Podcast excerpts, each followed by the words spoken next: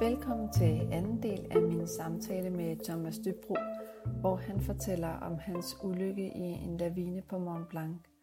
Her vil han øh, gå videre og fortælle om posttraumatisk vækst, og hvordan han fik en øjenåbner for livet, og hvordan du kan bruge hans øvelser i dagens øvelse, som handler om nogle coachingstrategier og positiv psykologi.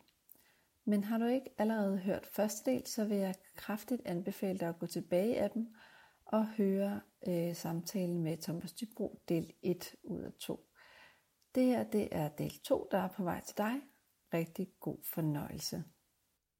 Dem, der ligger derop, hvis man omkommer, bliver de nogensinde hentet igen? Ja, der sker så det, og det står meget svagt for mig, talt, men der sker jo det, de starter med at sige, fordi jeg starter med at sige til ham der, der ligesom siger, at du skal gå derhen, derhen. Så siger jeg, jeg kan ikke gå ned, jeg er helt smadret. Altså, der, der, jeg tror, måske er der lidt adrenalin, der har lagt sig der, så jeg begynder virkelig at mærke min krop, og siger, at det, jeg kan ikke fysisk gå ned ad det her bjerg, der er nødt til at komme en helikopter, så siger han, det kommer der ikke. Du skal gå ned ad det her bjerg. Mm. Men på vejen tilbage, jeg ved ikke, der er måske gået en halv eller en hel time efter vi har forladt stedet, så kommer der faktisk helikopter, og de tager så øh, ja, døde og levende med deroppe, og Daniel kommer med, vores guide, wow. Og okay. klarer den, og øh, ja, og kom sig, og, og, og havde faktisk en karriere i, i mange år efter det, stadigvæk som bjergbestiger. Døde så i en bjergulykke for, jeg tror det er tre år siden, har vi set på internettet. Hold da. Ja, så det er crazy. Tænk, at han blev ved. Ja, men det var hele hans liv. Ja. Det var sådan, det var. Øh, og vi har så også fundet ud af bagefter, eller det, det fortalte han jo så, det har han jo ikke sagt noget om inden, men han havde, det var faktisk hans tredje lavine, han var ramt af. Wow. Altså så et eller andet sted, så han, han har haft en anden tilgang til det med sikkerheden, vi havde. Men det er en, det er en anden historie, kan man sige. De og ser anderledes på det. identitet og mening med livet, ikke? Altså, det har været hans liv. Det var hans mening. Ja. Det kan godt være, at han har fået nogle slag på hovedet og nogle jordrystelser, ligesom du har, men det har åbenbart været mening for ham, siden han kunne blive ved. Fuldstændig, og det var ham og hans kone, de havde det jo som hobby, og ja. altså vi, han var, jeg mener han var 62 år gammel, da wow. vi havde ham med. Og jeg kan huske, vi sidder i gondolen en dag på vej opad, øh, op ad et bjerg, og så kigger vi ned, og så fortæller han, at Nej, så fortæller han, det er derover vi skal over, og vi skal bestige de der steder, det så sådan rimelig hæftigt ud, og vi havde to isøkser i hænderne og sådan noget. Og så sagde han, om er det sådan nogle steder, du tager op med din kone også? Og så sagde han bare helt tørt, nej, det er for lidt. Oh, så så de, de var rimelig vilde, og det var det, de liv, de levede. Øhm, nu kan jeg ikke helt huske, hvad det var, for han troede, jeg startede for, men jeg tror, det var, det jeg vil sige, det var, at bjergbestigning, det døde fuldstændig for mig der. Ja. Jeg har aldrig haft lyst til det siden. Jeg kan godt lide at vandre op af et øh, bjerg, og jeg elsker det der med at bruge min krop og komme op og kan se udsigten ud over det hele, og det har jeg også gjort med min kæreste for et par år siden nede i Spanien.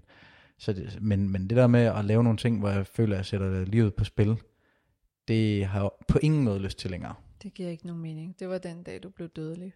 Ja.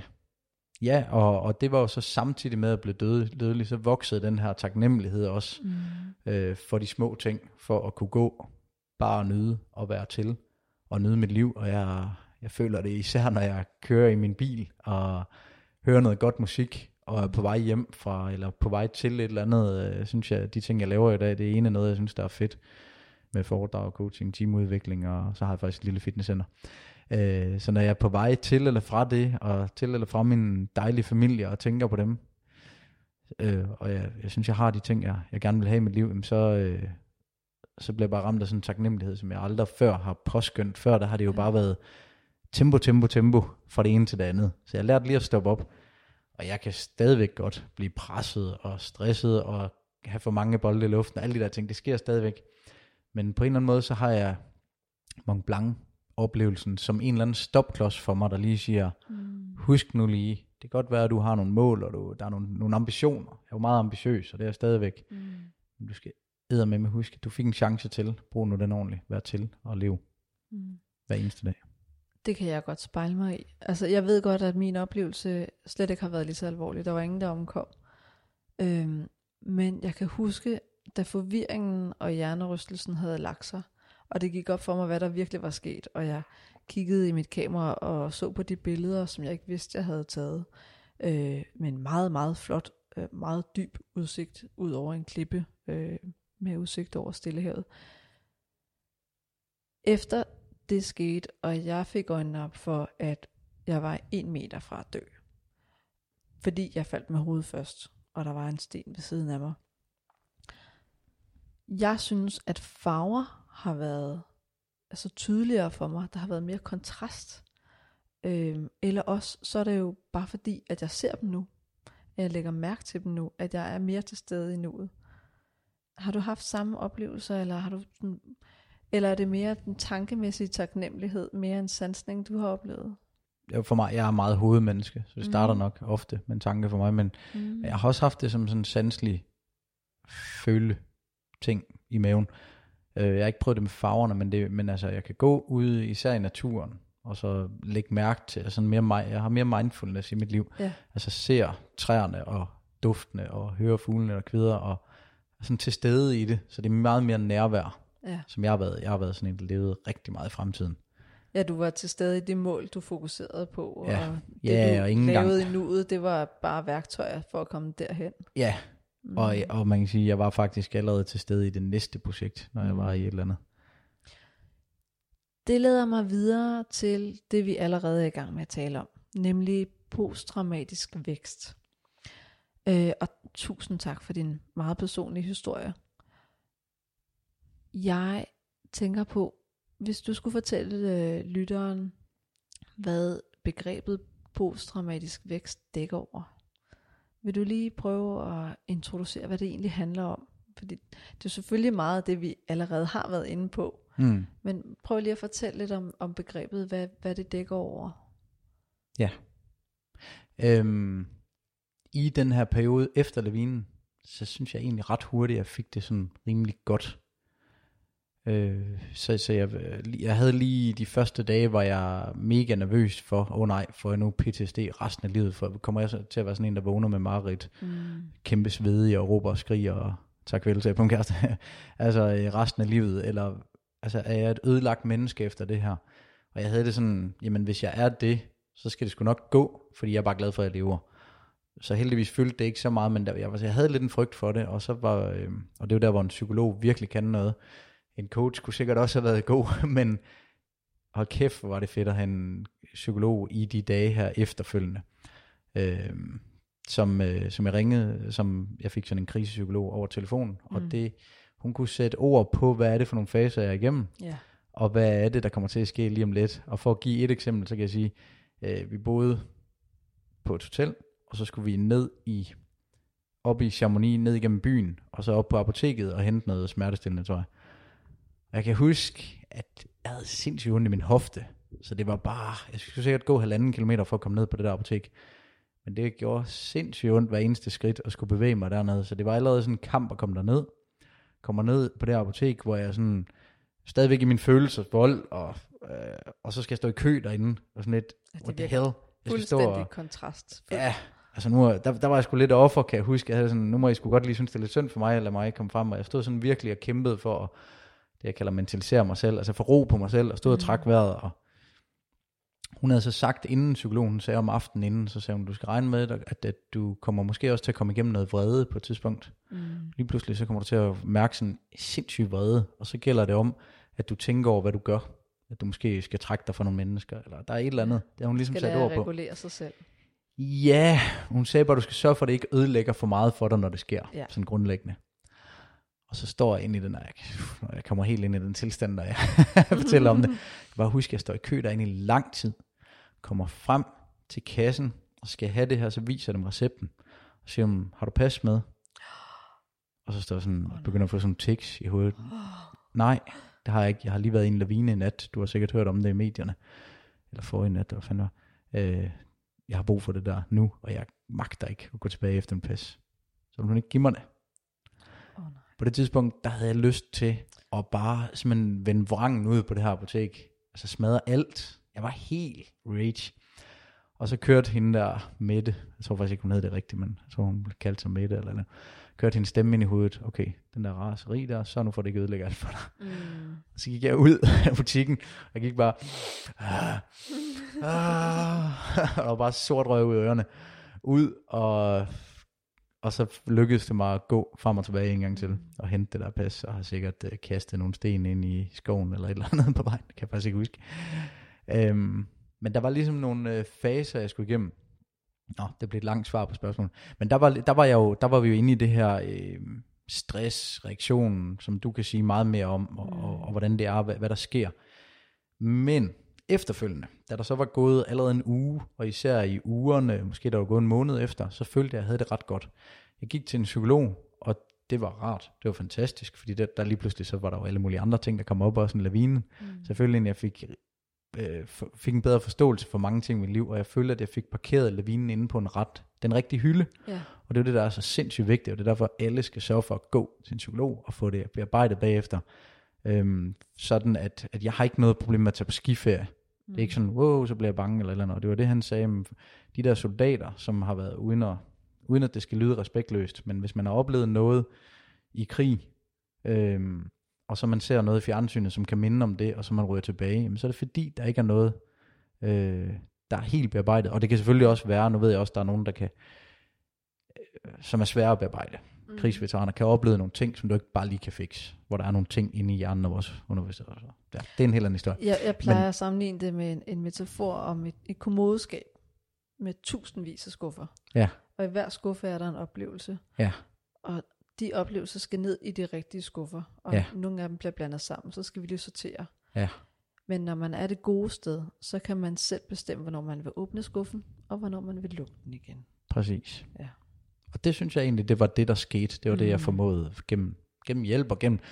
Jeg tror også, det kun det gik en måned, før jeg holdt det første foredrag, og fortalte den her historie. Så jeg har også talt om det Wow. i et væk. Ja. Jeg har fortalt den her historie en million gange, og selvfølgelig til fjernsyn, eller ikke selvfølgelig, men til fjernsynet rigtig meget lige efter også. Der kommer, øh, nu er det otte år siden, og der kommer jo, øh, hver eneste år siden har jeg været enten i noget Godmorgen Danmark eller Aften, og Okay. der kommer en dokumentar på TV2 her om en måned, hvor jeg fortæller historien, og der kommer noget på DR til efteråret, DR2. Øh, så det, så det, er en, det, det, er så, det har været så crazy en oplevelse, det stadigvæk har en historie, vi kan fortælle videre. Og for mig var det jo... Gudskelov, at du kan det. Ja. Fordi det vil en traumatiseret PTSD-klient ikke kunne. Det vil være en retraumatisering, hver gang en journalist ringer op og siger, kan du lige fortælle om det der tortur, du var udsat for en Ja. gang til? Altså bare ordet kan jo sætte en masse ting i gang. Ikke? Ja. Men- For mig, der har, det været, der har det simpelthen været en god terapi at sætte ord på det igen og Ja. igen. Og det er også derfor, du må spørge om alt. Jeg føler, jeg er blevet spurgt alt, men nu er du spurgte også om noget, jeg ikke tænkte over før. Ikke? Og sådan er det, så støder jeg ind i noget en gang, men jeg prøver at være sådan nysgerrig over for det. Og det er også det, der er formålet med traumaterapi. Netop, at man skal komme et sted hen, hvor man kan tale om det, uden at det ikke øh, vækker en masse følelser i kroppen, og en masse emotioner, og også tilstanden. Ja. At man ikke bliver påvirket af at fortælle det. Ja. Mm. Okay, så lige for at svare på dit spørgsmål. så øh, nu kan jeg lige, nu, men det er min egen personlige oplevelse. Jeg havde det godt, så googlede jeg øh, Ja. rigtig meget og undersøgte ikke rigtig meget. Og så lige pludselig, så støder jeg ind i posttraumatisk vækst. Yes. Så finder jeg ud af, det findes det her begreb. Og der er især to, altså der var den positive psykologi, der går man ind og ser på, okay, men hvorfor bruger vi så mange ressourcer på, vi bruger alle vores ressourcer på at se på dem, der har et eller andet lidelse, eller en diagnose, eller et eller andet. Hvorfor ikke bruge nogle penge også på alle, der egentlig har det godt, til at få det endnu bedre? Lige præcis. Det var det, som Martin Seligman var fortaler for at åbne hele den der. Og en del af den positive psykologi, en lille gren af den, er der simpelthen uh, især to dudes, som hedder Robert Tedeschi og Lawrence Colhorn, som har forsket i posttraumatisk vækst, og det var i 90'erne, så vidt jeg husker. Der har de allerede, så det er 30 år siden, der forskede de rigtig meget i det her, en masse studier. Og det, der er lidt svært ved posttraumatisk vækst, det er, at mange af de studier, de bruger, det er jo noget, der egentlig er blevet lavet for at undersøge noget andet. Så der er selvfølgelig et, en lille, lille tvivl øh, i det. Men mm. det, som de kunne se helt tydeligt, det var, og som de har skrevet nogle bøger om, det er, at øh, hvis man er igennem en traumatisk oplevelse, så generelt, og nu må du rette mig, hvis du har en helt anden oplevelse, men det som de siger, det er, at det er faktisk kun 1 ud af 10 af dem, der er igennem en traumatisk oplevelse, 1 ud af 10, som sådan på den lange bane har kronisk øh, PTSD. Øh, nogle gange kan det være øh, flere, for eksempel dem, der kom hjem fra Afghanistan, der var det nogle gange en tredjedel af dem, der kom på nogle bestemte missioner. Men hvis du ser det sådan det store billede, så er det kun 1 ud af 10. Til gengæld, Jeg tænker, det, det eneste jeg tænker, det er, hvornår definerer man kronisk? Fordi det er meget normalt at have PTSD i 5-10 år. Men hvis, øh, hvis kronisk er 30 år, så kan jeg godt forstå det. Ja, og Men- det ja. ja. kan godt være, det er den måde, de mener det på, hvis du mm. ser sådan 10 år eller længere. Ja. Hvad der er kronisk, og hvad Men- der ikke er. Og man kan så sige, det er så også, for mig er det ikke så vigtigt, hvor mange præcis det er, men det er i hvert fald et relativt fåtal. Ja. Øh, hvorimod, det de har fundet ud af, det er, at 9 ud af 10, som er igennem en traumatisk hændelse eller oplevelse eller proces, de føler faktisk på nogle plan, de har vokset igennem det. Mm. Og det der, er det, det, der er vigtigt at forstå i forhold til det her, det er, at hele pointen er, at det betyder ikke, at alt er godt. Så det betyder ikke, øh, at, at nu er mit liv bare fantastisk, og alle de ting, der skete, var kun godt. Nej, der er noget, det er det der med at se helheden, at der er noget, der er noget negativt, der er kommet ud af det her, og, og måske, jeg har også mødt nogle soldater, for eksempel, en, øh, jeg kender, han har fået sprunget benet af, og det Mm. vil da altid være forfærdeligt, og det, at han, og det værste for ham var faktisk, at han ikke kunne hjælpe sine venner bagefter, da de ligesom skulle angribe tilbage og alt det der. Han, han, er, han er har ligesom, Survivor skill, kalder man det. ja, Mm. og men selvom der er kommet det negative ud af det, og det vil altid være negativt for mig, der vil nogle, være, der er nogle smerter, og nogle af de her skuffer i hans revolstem, som ikke er særlig fede at dykke ind i, Mm. og han skal leve med, at han mangler et ben og så videre. Men der er altså også, samtidig er der også nogle positive ting, der er sket ud. Fordi der er kommet noget ud i forhold til, han har set virkelig døden i øjnene, og det her med at værdsætte livet og prioritere og sådan nogle ting, de er blevet skarpere for ham, ligesom jeg også oplevede, ligesom du også oplevede det. Øhm, så posttraumatisk vækst er, at ja, der er nogle negative ting, så, men der er altså også nogle positive ting. Mm. Jeg tror aldrig, de har sagt det helt på den her måde, men sådan som jeg ser det, så kan du godt både have PTSD og PTV. Fordi du kan både godt have det skidt og have oplevet noget negativt, men når du ser helheden, så er der faktisk også kommet noget positive ting ud af det. Jeg tænker, der er gode og dårlige dage for alle. Ja, Og de dårlige dage, det kan være flashbacks og meget vedholdende mareridt og tegn på, at PTSD'en stadig griber fast. Og så er der de gode dage, eller nyorienteringen, som jeg kalder det, den posttraumatiske vækst, hvor man har det godt og opdager, at man griner og ser livet rent. Men du har ret, det udelukker ikke det, det ene udelukker ikke det andet. Er det okay, hvis vi hopper over til mentalisering? Ja. Fordi det betyder rigtig meget for dig, og jeg kunne også høre, at du sagde til dig selv på vej ud af apoteket, at nu skal jeg lige mentalisere lidt. ja. Hvis du skal fortælle den almindelige lytter, hvad mentalisering betyder, også fordi at øh, mentalisering er et meget bredt begreb, så jeg kunne godt tænke mig at høre, hvordan du forstår ordet. Og det er jo, hvis jeg lige må nævne det, min podcast, øh, som jeg har kaldt Håb, Styrke ud af krisen, der er hele pointen, det er at sprede budskaber omkring øh, posttraumatisk vækst Mm. og mentalisering. Og øh, fordi de to ting hænger godt sammen, som jeg ser, det kan jeg lige forklare om et øjeblik. Mm. Men øh, så det handler om at, have det, altså for mig, der, det jeg vil med min podcast, det er inspireret til, lige meget hvor forfærdeligt noget du er igennem, så, så er der altid et lille håb for, at der faktisk også kommer noget godt ud. Så i stedet for at slå sig selv i hovedet og have den her negative indre dialog med, at det hele er forfærdeligt, så er det vigtigt lige at huske at sige, måske, fordi måske er der også noget Mm. positivt, der kommer ud af det. Øh, og helt kort, jeg har en veninde, som var igennem noget helt forfærdeligt i forhold til at miste et barn og alt sådan ting. Forfærdeligt, forfærdeligt, forfærdeligt. Hun har læst min bog inden, som jeg skrev i 2018, som hedder Farvel til firebenet, hvor jeg blander, hvor jeg, hvor jeg taler om de her posttraumatisk vækst og mentalisering. Øh, og, det, og fordi hun har læst den og hørt min foredrag, så, havde hun, så, så da jeg snakkede med hende om det bagefter, så sagde hun, der var hele tiden, uanset hvor forfærdeligt alt det her det var, så var der hele tiden sådan et eller andet, en stjerne derude, som sagde, Mm. mm. ah, men der skal også nok komme noget godt ud af, eller der kommer noget positivt til mig i hvert fald. Det er ikke sikkert, der kommer noget godt direkte ud af det, men der kommer noget andet positivt til mig. Så, øhm, og posttraumatisk vækst, det er jo sådan meget et mindset, og der er en masse ting, man kan gøre, ligesom man, alt, hvad du gør inden for den positive psykologi, for at arbejde med, at du får flere positive følelser, de hænger jo fuldstændig i tråd med posttraumatisk vækst. Og det vil sige, de ting, som jeg taler om, når jeg taler om posttraumatisk vækst, det er jo nogle ting, du også kan gøre, uanset om du er igennem en krise lige nu eller ej. Så noget, du altid kan bruge. Et sindssygt godt værktøj til at vokse som menneske, til at lære dig selv bedre at kende, øh, til at lave personlig udvikling, til at få et bedre møde med andre mennesker, skabe bedre relationer, det er mentalisering. Og det kan man jo definere på mange måder og tale om. Det kan, det kan blive sådan meget bredt og fluffy. Øh, helt grundlæggende så handler mentalisering om at evne at se sig selv udefra og se den anden indenfra. Yes. Så hvis jeg kan mentalisere lige nu, så ser jeg mig selv udefra, og det kunne være, hvis jeg taler for meget, eller taler udenom, eller ikke svarer, eller det kan være helt ned til for mig at se, hvis jeg taler for højt, eller for lavt, eller afbryder dig, det er også noget. Altså så se dig selv udefra, hvordan agerer jeg lige nu i den relation, der udspiller sig. Og for en selv, man kan også mentalisere sig selv, så lige nu, der kan jeg for eksempel, når jeg står dernede i Chamonix, og er ved at eksplodere af vrede, hvordan kan jeg mentalisere mig selv? Og mm. det sker jo også, øh, altså hvordan kan jeg se mig selv udefra, hvordan vil jeg egentlig gerne håndtere mig selv lige nu, og gøre et eller andet fornuftigt med den vrede. Og jeg, vil, jeg tror ikke på, at man bare lige skal forvrænge, fortrænge vreden. Man skal ligesom være i energien, men man skal sørge for det, at man ikke ødelægger noget for sig selv. Man kan i hvert fald ikke slippe for vreden, hvis den er der. Man Nej. kan ikke fortrænge eller skubbe tanker og følelser væk. Så kommer man til at skrige endnu højere. Ja. Jeg har en dejlig, dejlig dreng, som jeg elsker overalt i verden, som er 10 måneder gammel, som har oh. udfordret min nattesøvn for sindssygt de sidste 10 måneder. Øh, mange, rigtig mange, de fleste netter, vil jeg sige. Wow, du har virkelig en lærermester i din søn der. Den største. og ærligt talt, i sidste uge, lang historie kort, så var jeg virkelig, virkelig presset i sidste uge. Mm. Øh, hvor jeg var, altså, der skete en masse ting, også fordi jeg har det her lille fitnesscenter, og så fik vi lige pludselig lov til at åbne, og så havde vi et døgn til at blive klar til at åbne med så vidt muligt en fuld holdbane. Og der skulle sættes sindssygt mange ting i gang, samtidig med, at han var syg. Altså vi får at vide om lørdagen, I må åbne på mandag, og på mandag får I jo at vide, hvad retningslinjerne er. Mm. Og så kan man sige, ah, men jeg må hellere vente lidt. Nej, for alle konkurrenterne åbner mandag, så jeg er nødt til at åbne mandag, som jeg ser det. Øh, hvad hedder det? Og så, så det, det, det her sker lørdag, og der ligger en helvedes masse arbejde lige de kommende dage, så min dreng så samtidig syg, og ligger og 10 måneder dreng, som ikke spiser noget i fire dage, og kaster op om natten, og er lige bleg, og man kan nærmest se hans mave, den svinder ind.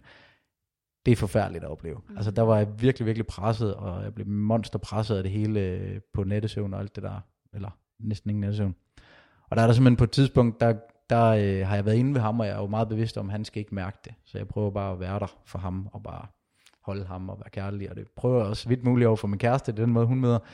Men jeg blev simpelthen, så laver vi jo nogle byt. Altså hvis han, er, hvis han har en teams skrigeri, eller har det dårligt, så bytter vi måske hver 10 minut eller eller andet. Ja, så man lige kan lade op og aflaste hinanden. Ja, så der var simpelthen et tidspunkt, der gik jeg ud i køkkenet, så tog jeg et viskestykke, og så rev det i to stykker.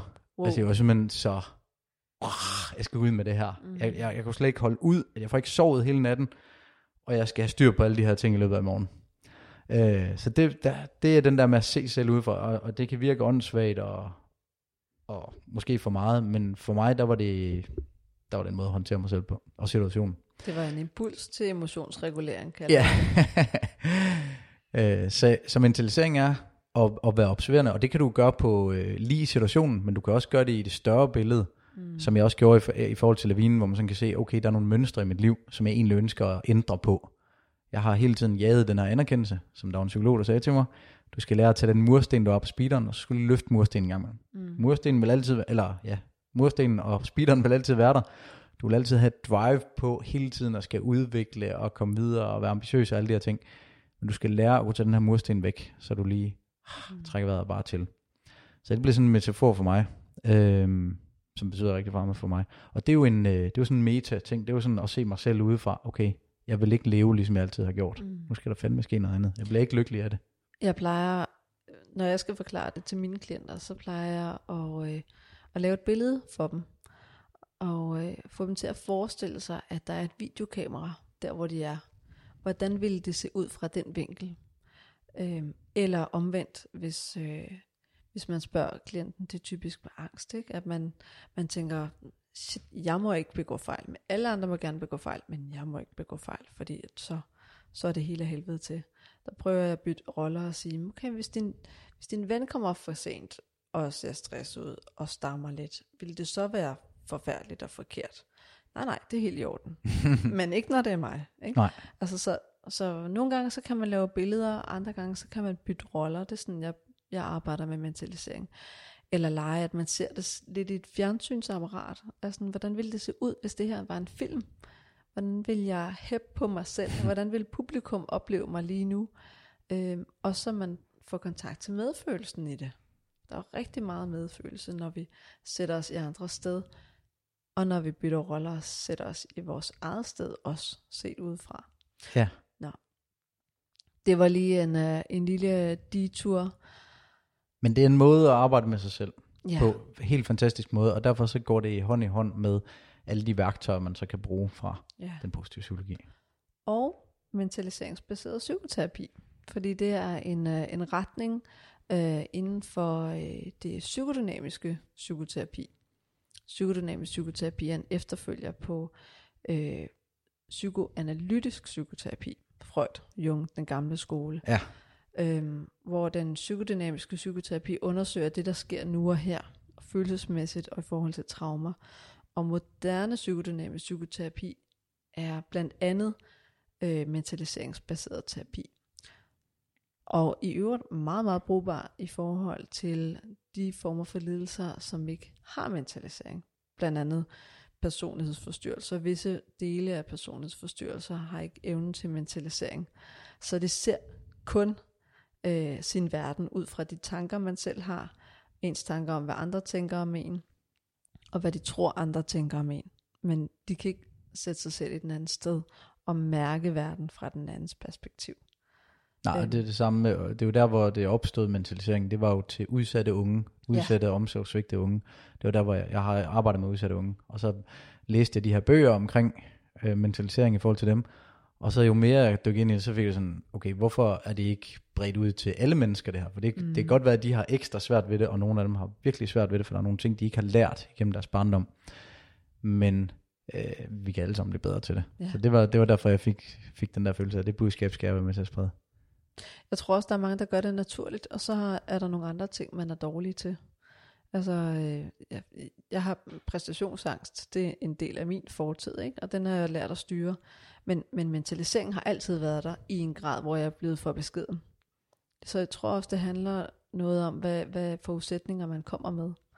Øhm, men det er et pissespændende begreb, og det er sundt, uanset hvad, at kunne, fordi det netop skaber robusthed, hører jeg. Det skaber psykologisk fleksibilitet, at man, man kan vælge strategi, man kan stoppe op og være bevidst om, hvad det er, der sker. Og det øger også empatien.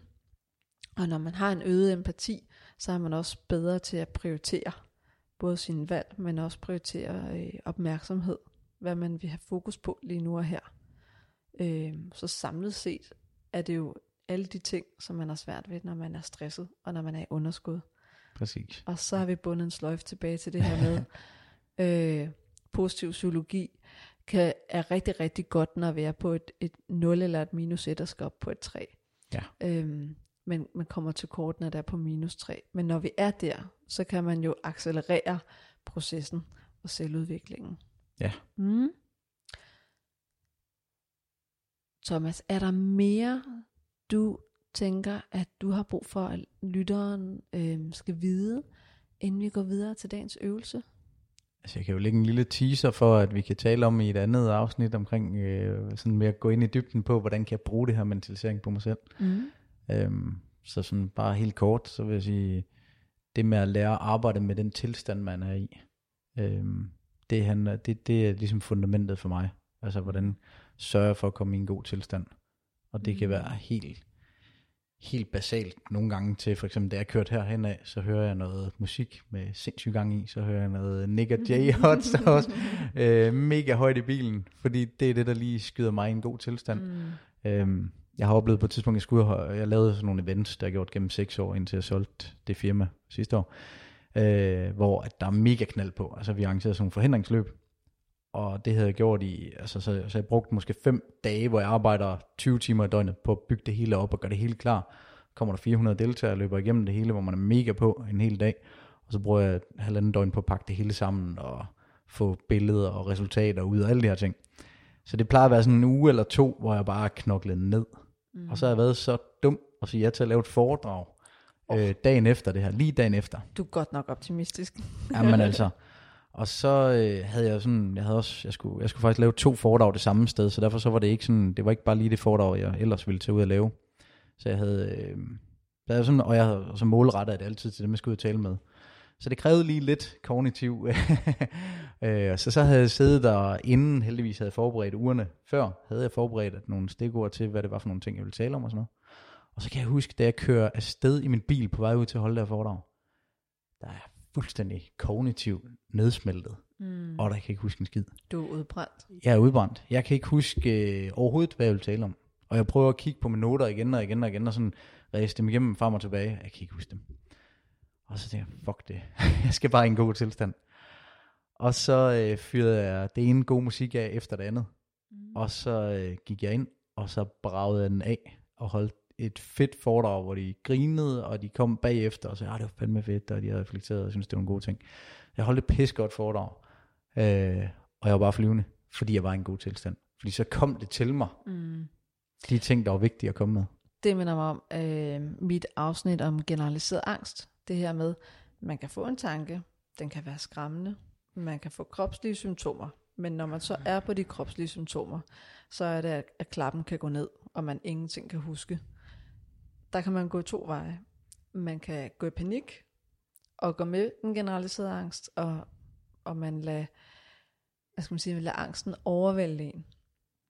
Øh, hvilket er det mest naturlige, fordi at amygdala bimler og bamler, altså alarmberedskabet, man kan ikke styre sig selv. Øh, man agerer impulsivt naturligt, så det stemmer i overensstemmelse med de tanker og de følelser, man nu har. Ikke? Det, er der, det er det, vi kalder et klassisk panikanfald. Ikke? Vi hyperventilerer. Eller man kan stoppe op og lige udfordre sig selv og sige, okay, klappen gik ned. Hvad er det værste, der kan ske lige nu? Hvad er det bedste, der kan ske, og hvad er det mest realistiske, der kan ske? Og hvad kan jeg gøre lige nu og her? Øhm, om man så har lært åndedrætsteknikker, eller sætter noget musik på, eller bare sætter sin lid til, at det kommer til at gå alligevel. Og hvis mm. det går galt, så dør jeg ikke af det. Så der ja. siger du også noget til dig selv, mantra eller eller andet, ja. Ja, det kommer an på, hvem man er og hvordan man arbejder. Nogen, der arbejder meget kropsligt med dem, og at lære dem at regulere deres krop først. Fordi det at, at regulere følelser øh, bliver for svært i en situation med angst. For eksempel, ikke? Øh, i situationen med vrede, der vil jeg måske lære dig at regulere følelser ved lige at tage en kold klud på øjnene, i stedet for at rive et viskestykke over. Altså de her alternativer, der gør, at man pff, køler ned hurtigt. Jeg tænker, det, er, det passer super godt ind i, uh, i afsnittet om, om generaliseret angst, som netop handler om at gøre det modsatte af, hvad angsten siger, man skal gøre. Mm. Og simpelthen gøre noget, øh, lave om på adfærden, så man, så man ændrer stil eller ændrer vej. Mm. Ja. Nå. Ja, så der er jo en lille teaser til noget mere også. ja. Nu er vi nået til dagens øvelse.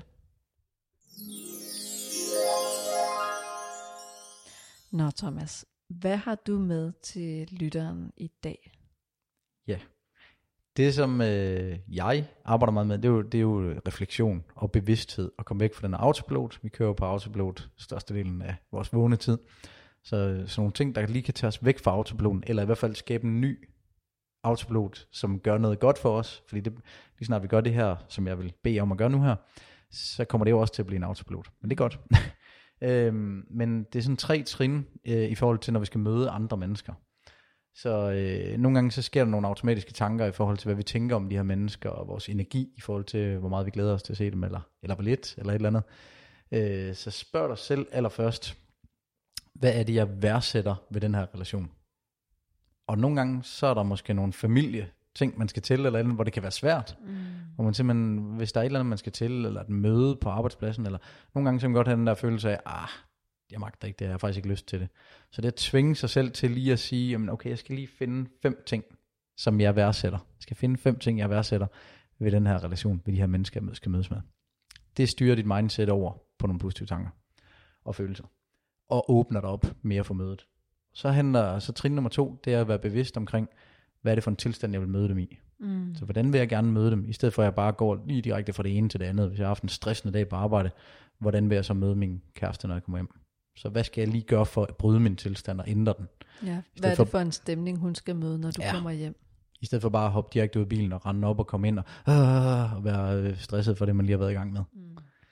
Øh, og så den tredje, det er, øh, det er at spørge selv, hvilken følelse vil jeg gerne have, når jeg går derfra? Mm. Og vi kan jo ikke, som jeg ser det, så er det, så er det måske ikke sådan lige, vi lige kan bestemme og styre den her følelse, men det at jeg søger en bestemt følelse. Hvis jeg nu vil gå fra det her møde med taknemmelighed, ja. hvis jeg ligesom har været bevidst om det inden, så tager jeg nogle andre skridt. Så gør jeg noget andet i det møde. Jeg tænker, at, at den bevidste tilstand og, og hvilken følelse man godt kunne tænke sig at have, hænger rigtig godt sammen, fordi det er besluttet sig for på forhånd at kunne mentalisere sig hen til slutningen. Ja. Øhm, og være bevidst om, hvilken følelse, eller hvilket imprint personen skal have, eller hvilken følelse jeg skal have, skaber en intention for mødet. Ja. Og ved at have en intention, så har man også en, en bevidsthed om sin tilstand, og hvilken tilstand man kunne tænke sig at være i. Ja. En bonus til jer, der lytter med, er jo så den fjerde, det fjerde element, som er nærvær. Fordi man starter med at beslutte sig for, øhm, hvad jeg værdsætter ved den her relation, og hvilken tilstand jeg gerne vil møde op i, og hvilken følelse jeg gerne vil søge og gå derfra med. Så det er sådan en bevidst beslutning. Og når det så er gjort, så handler det om, at man ikke sidder og tænker over det, mens man er til stede i det, men at man er nærværende. Ja. Det giver rigtig god mening også i forhold til den måde, jeg arbejder på med ACT, fordi der er mindfulness og nærvær en af de her øh, seks søjler, vi arbejder med. Så til lytteren, der sidder med refleksionsbogen, kan vi notere 1. Hvad værdsat er ved relationen? 2. Den bevidste tilstand. 3. Hvilken følelse vil jeg gå derfra med, eller påvirke den anden til at have? Og 4. Husk at være nærværende. Vi tager et billede af de her tre spørgsmål, som øh, Thomas har skrevet op på tavlen, og lægger det på Instagram på øh, Indsigt med Cleo så kunne jeg godt tænke mig at høre, hvad der optager dig for tiden. Hvilken anbefaling du har med i dag til os? Jeg er, um, altså det, det fylder jo meget for mig det her øh, med mentalisering og alt det Jeg er meget optaget af enagrammet. Ja. Det har sådan set været de sidste fire år, tror jeg, mm. taget en uddannelse inden for det også. Så det, det nørder jeg med, og det er jo en, det er en måde at få en større forståelse for sig selv og andre mennesker på. Så vil jeg sige uh, Ross Hudsons uh, bog om enagrammet. Der ja. findes jo masser af bøger, men den, øh, hvis man ikke kender tenagrammet, så læs den. Fedt. Og så har vi jo en øh, kollektiv liste over nærende aktiviteter. Ja. En idéliste, øh, fordi det er nemmere at genkende noget og vælge noget, hvis man har det skrevet op for sig, end når vi skal komme på en idé i perioder, hvor vi er rigtig ukreative. Hvad er din nærende aktivitet? Hvad gør du for at lade dig op? Ja, og det blev meget, øh, det kommer til at lyde lidt vanvittigt, men der hvor jeg lavede allermest op, jeg, fordi jeg er udadvendt introvert, mm. og jeg må bare sige, at jeg elsker at være ude sammen med andre mennesker, det giver mig noget, men når jeg lader op, så er det for mig selv, og så er det gerne til noget, hvor jeg er helt passiv, og hvor jeg ikke skal præstere, og det er for eksempel til Netflix. Mm. Jeg elsker at se en god film eller serie, og det er den måde, jeg ligesom skruer helt ned for tempoet på. Og øh, det kan godt være et godt selskab med andre, men hvis jeg skal være lavet helt op, så er det faktisk med mig selv. Ja, sådan har jeg det faktisk så jeg bruger jo forskellige elementer. Jeg træner også hårdt, og tager ned og træner crossfit. Øh, øh, så det bruger jeg jo også til en måde at lade op og have det godt på. Jeg kan også bruge mindfulness og vejrtrækninger. Høre god musik. Så jeg bruger, så jeg bruger sådan lidt, har en værktøjskasse alt efter hvad det er. Så det, de ting jeg lige nævner der, det, det er dem, jeg bruger mest. Og så kan det være, øh, nogle gange har jeg brug for at ringe til en bestemt person, som jeg ved, øh, kan møde mig i det. Og, og som er den, jeg har brug for lige der. Mm. Som, som jeg ved, okay, ved, vedkommende kommer til at give mig en følelse af, at det føler mig forstået. Fedt. Tusind, tusind tak, fordi du kom, Thomas. Det har været en fornøjelse. Det har været super fedt at lære dig at kende. Er man øh, nysgerrig på øh, posttraumatisk vækst og vil høre mere om mentalisering, så skal man jo være meget velkommen til at gå ind og lytte til din podcast. Den hedder Håb styrket ud af krisen, øh, som jeg også nævnte i starten. Og hvis man har spørgsmål til den her podcast, så send en mail til cleo, c l e -H, psykologerne.dk. Det kan være ønsker til podcasten, det kan også være øh, spørgsmål til øh, mig og den anden psykolog. Og ellers så håber jeg bare, at du får en fantastisk dag. Tusind tak, fordi du kom, Thomas. Selv tak. Tak fordi du var med. Og forresten, hvordan kan man hive fat i dig? thomasdybro.dk Der ligger en masse videoer også, øh, hvor jeg fortæller mere omkring det her, og der ligger en podcast. Fantastisk. Tak skal du have. Selv tak.